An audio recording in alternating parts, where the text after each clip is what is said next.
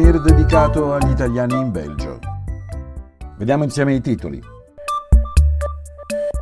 Alta velocità tra Milano e Bruxelles, il progetto piace alle ferrovie dello Stato italiano con il supporto dell'Unione Europea. Sempre più medici stranieri in Belgio e c'è già chi teme che l'inglese diventi la lingua della sanità belga. Cresce il numero di coloro che richiede una modifica del proprio nome in Belgio, ma alcune delle eh, ragioni per concedere tale cambio fanno discutere. Più studenti con il background migratorio si iscrivono a corsi di management ed economia che non umanistici. Uno studio belga spiega il perché. Per le notizie in breve parliamo del primato belga in materia di innovazione ma anche della mancanza di insegnanti in vista della riapertura delle scuole. Raggiungere Bruxelles dall'Italia con l'alta velocità potrebbe diventare realtà. Il progetto è interessata Trenitalia con il supporto della Commissione europea, che vede positivamente gli sforzi volti ad avvicinare le principali città europee con collegamenti veloci su rotaie così da contrastare gli spostamenti su strada e soprattutto via aria. Si sta già lavorando per inaugurare un progetto pilota e collegare Milano a Monaco di Baviera. La linea di alta velocità dalla penisola verso Parigi è già attiva e sono in discussione piani per continuare dalla capitale francese fino a Barcellona. In questo panorama Bruxelles fa parte con Amsterdam e Berlino delle capitali del nord Europa che si vorrebbero includere nei nuovi servizi ferroviari trasfrontalieri a cui sta lavorando Trenitalia. Sono oltre 10.000 i medici stranieri che lavorano in Belgio, paese nel quale la percentuale di sanitari per paziente è la seconda più bassa fra tutti i membri dell'Unione Europea.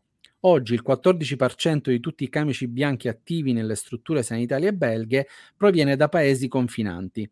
Cresce altresì il numero dei medici dell'Europa orientale e meridionale, figure necessarie per il sistema sanitario belga, ma la cui presenza solleva problemi e non piace a tutti. Le Fiandre, ad esempio, rimarcano una questione linguistica. Pochissimi dei medici che arrivano dall'estero parlano il fiammingo e l'inglese sta diventando la lingua di lavoro, con possibili disagi per la popolazione locale non anglofona. Sempre più persone in Belgio scelgono di cambiare il proprio nome. La richiesta di modifica prevede generalmente dei costi amministrativi che variano a seconda della municipalità di residenza e a dipendenza delle ragioni che spingono a voler cambiare il proprio nome.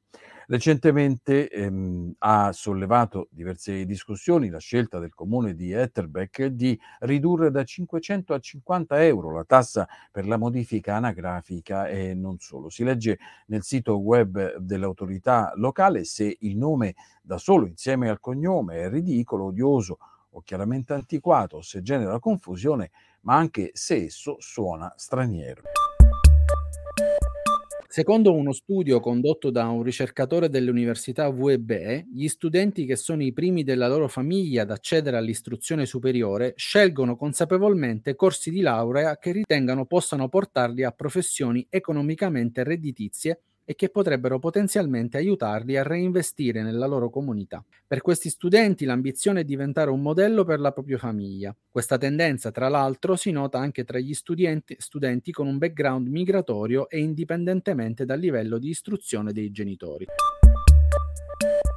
Diamo un'occhiata alle notizie in breve, anche in Belgio, come ad esempio in Italia, l'impennata dei casi di femminicidio preoccupa. Dall'inizio del 2023 il blog Stop Feminicide ha eh, contato almeno 21 vittime di femminicidio, ma è probabile che la cifra reale sia ancora più alta. Nel 2022 i femminicidi erano stati 24. Il Belgio è stato nominato quinto paese più innovativo dell'Unione Europea si legge così nella pubblicazione annuale eh, dell'European Innovation Scoreboard 2023.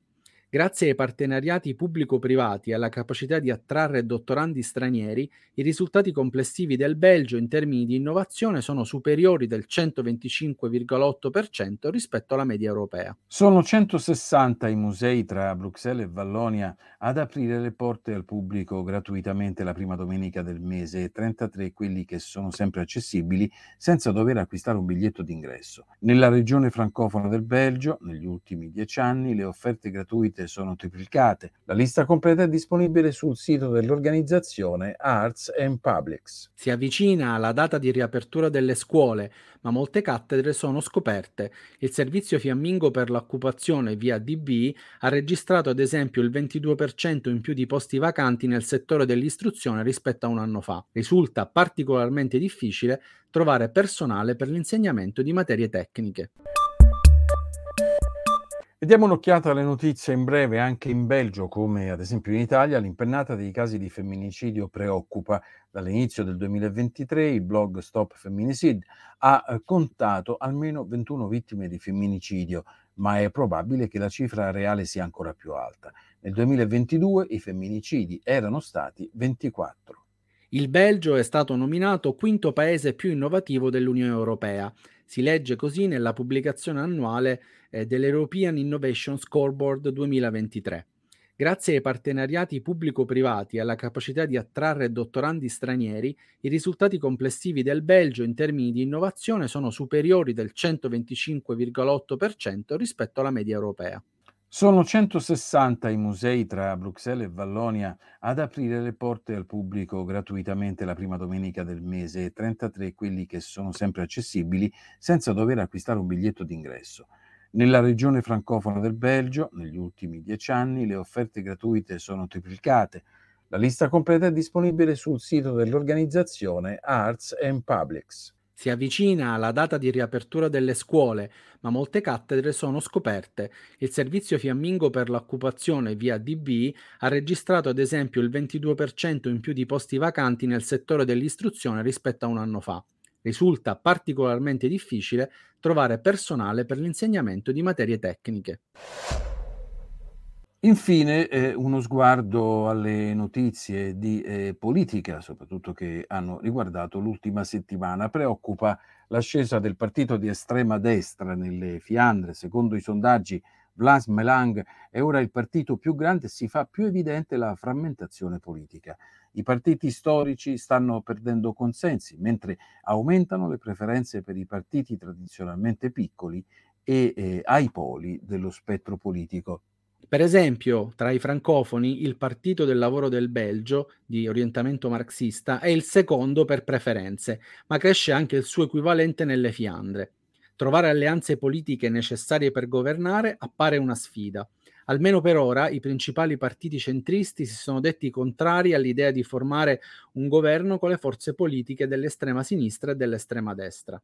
A complicare il sistema delle coalizioni c'è la questione regionale. In Belgio i governi delle diverse regioni hanno competenze specifiche, ma si confrontano comunque con questioni la cui risoluzione richiede eh, collaborazioni tra regioni linguistiche.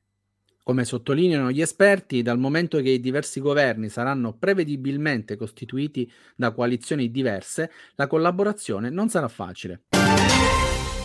Vi ricordiamo che da settembre il giornale radio dal Belgio torna a cadenza settimanale ogni lunedì.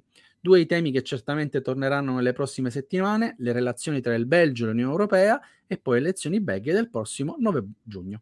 In studio per questa edizione del GR Fabio Sebastiani, Pietro Lunetto e Valeria Camia. Ringraziamo per la collaborazione tecnica Radio No Fade Out.